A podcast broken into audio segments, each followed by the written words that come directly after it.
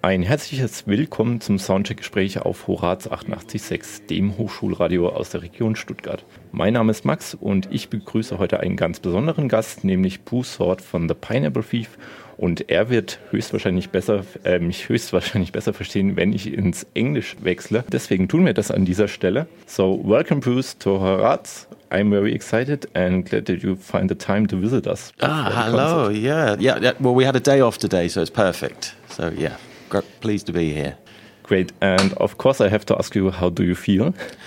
Feel really good. Yeah, it's obviously with in the middle of a tour, probably one of the first bands to do a tour across the borders, but yeah, we're all healthy and we're all very well, thanks.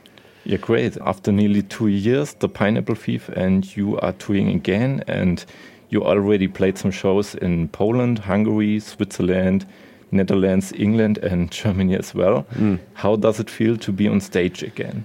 Really quite nice. So you can tell that the audience feel it too, because one of the first things I do is I ask the audience to put their hand up if it's the first show that they've been to in a long time, and practically the whole room puts their hand up, and then, you know, it's a lovely atmosphere. So, it does feel like it's almost like the pandemic never happened. You know, we're out there and people are enjoying it, which is really nice.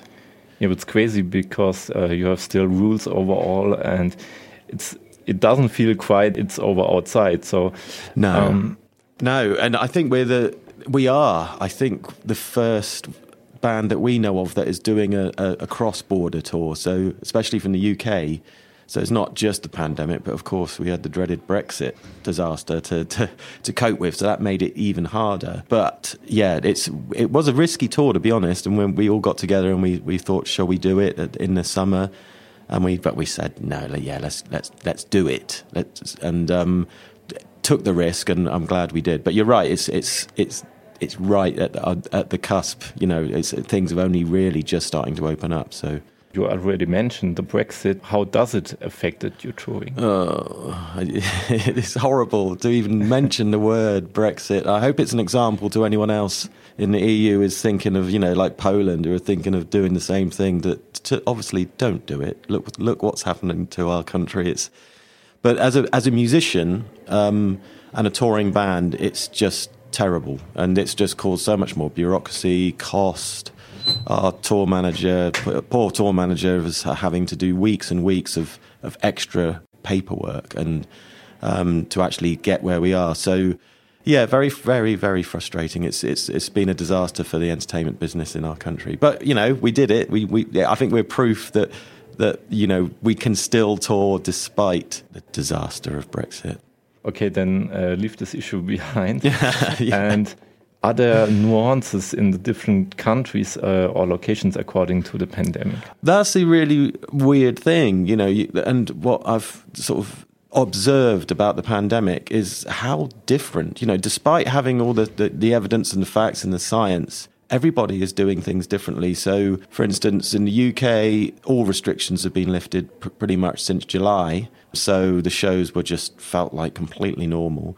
Then when we got to Amsterdam, even though they were very, very strict, they've just eased restrictions. So again, that was a room completely full, 1,000 people, no masks. And then we get to Poland and it's very strict. You've got to be seated, all masks. And, you know, and Germany, obviously, it's different in each city. So we played Munich a couple of days ago. Again, that was standing, no masks. So yeah, it's very different.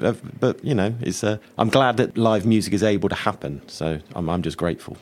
And it also seems Stuttgart has become a stable location of your touring list. What is it about the city or the people that drives you to play concerts here again and again? I guess because last time we played, it was just such a lovely audience. And I think there's something about the German audience in general, just especially compared to the United Kingdom. Not that I'm criticising our fans back at home, but there's a different kind of vibe. It seems to be that people just are happy to listen to music. They're very gracious in the room. It doesn't feel like as a band you're being judged. They're just enjoying the music, and that's what we felt last time in Stuttgart. So yeah, it's lovely to be back. And are there any songs that you're really excited about to play tomorrow? Well, yeah, it's a different set to last time. And obviously, as a band, we really like playing the new stuff because for us, it's really fresh and exciting. So I think the song that we really, really enjoy when we have a chat after the shows is a track off our new record called Ar Maya. That's a lot of fun to play. And it seems to go down really well with the crowd. So that's the one we're looking forward to playing tomorrow. Yeah, you were quite productive in 2 years, and in 2020 you released the album Versions of Truth, which was done under the pandemic, and in the magazine Visions you said about the working method that you don't think much about the magic of being together in a rehearsal room and that you believe the distance between you and your band members produces better results. So how do we have to imagine the way the Pineapple Thief creates music nowadays? I know, it does. When you describe it like that, that does sound like a bit of a contradiction, doesn't it? That as a band, you know, that it's better if we're in separate... I mean, we're talking separate cities. We're hundreds of miles apart. But, I mean, I guess the good thing about us is that we've all got studios. Gavin Harrison, our drummer, he's got an amazing studio in his house. His drum kit is permanently set up and mic'd up. So when I've come up with an idea, I just send it to Gavin. He drums on it and in his own time, sends it straight back. We're always talking online. So it does feel like a jam, but the difference is that there's very, very little pressure. So if I was in the same room as Gavin and he starts saying, hey, Bruce, you know, here's something, and I'd be like, oh, God, I've got to come up with something straight away. And what generally happens is you just end up jamming in E for like 2 hours and nothing comes out. So this is a really, really, really lovely creative process that we've got. And John and Steve, they've got studios. Steve runs a mastering business. So it's just perfect. And that's how we were able to finish the record in the depths of strict lockdown in the United Kingdom. We still managed to finish the record and put it out. So it's more like a reactionary process. Yeah, it is. And I think that's the beauty of the band now, is that the songwriting is truly collaborative. So I'll come up with a really basic idea, and then me and Gavin will develop it. John will come and add his bass and Steve his keyboards. And the thing that I love about it is that you never know where a song is going to go. And it, you know, Ar Maya is an example of that, because that went through so many. We batted that backwards and forwards for months, and it turned into this song that I would never have ever have been able to put together by myself. And it's a bit of a cliche, but the band is definitely greater than the sum of its parts, which is a lovely position to be in.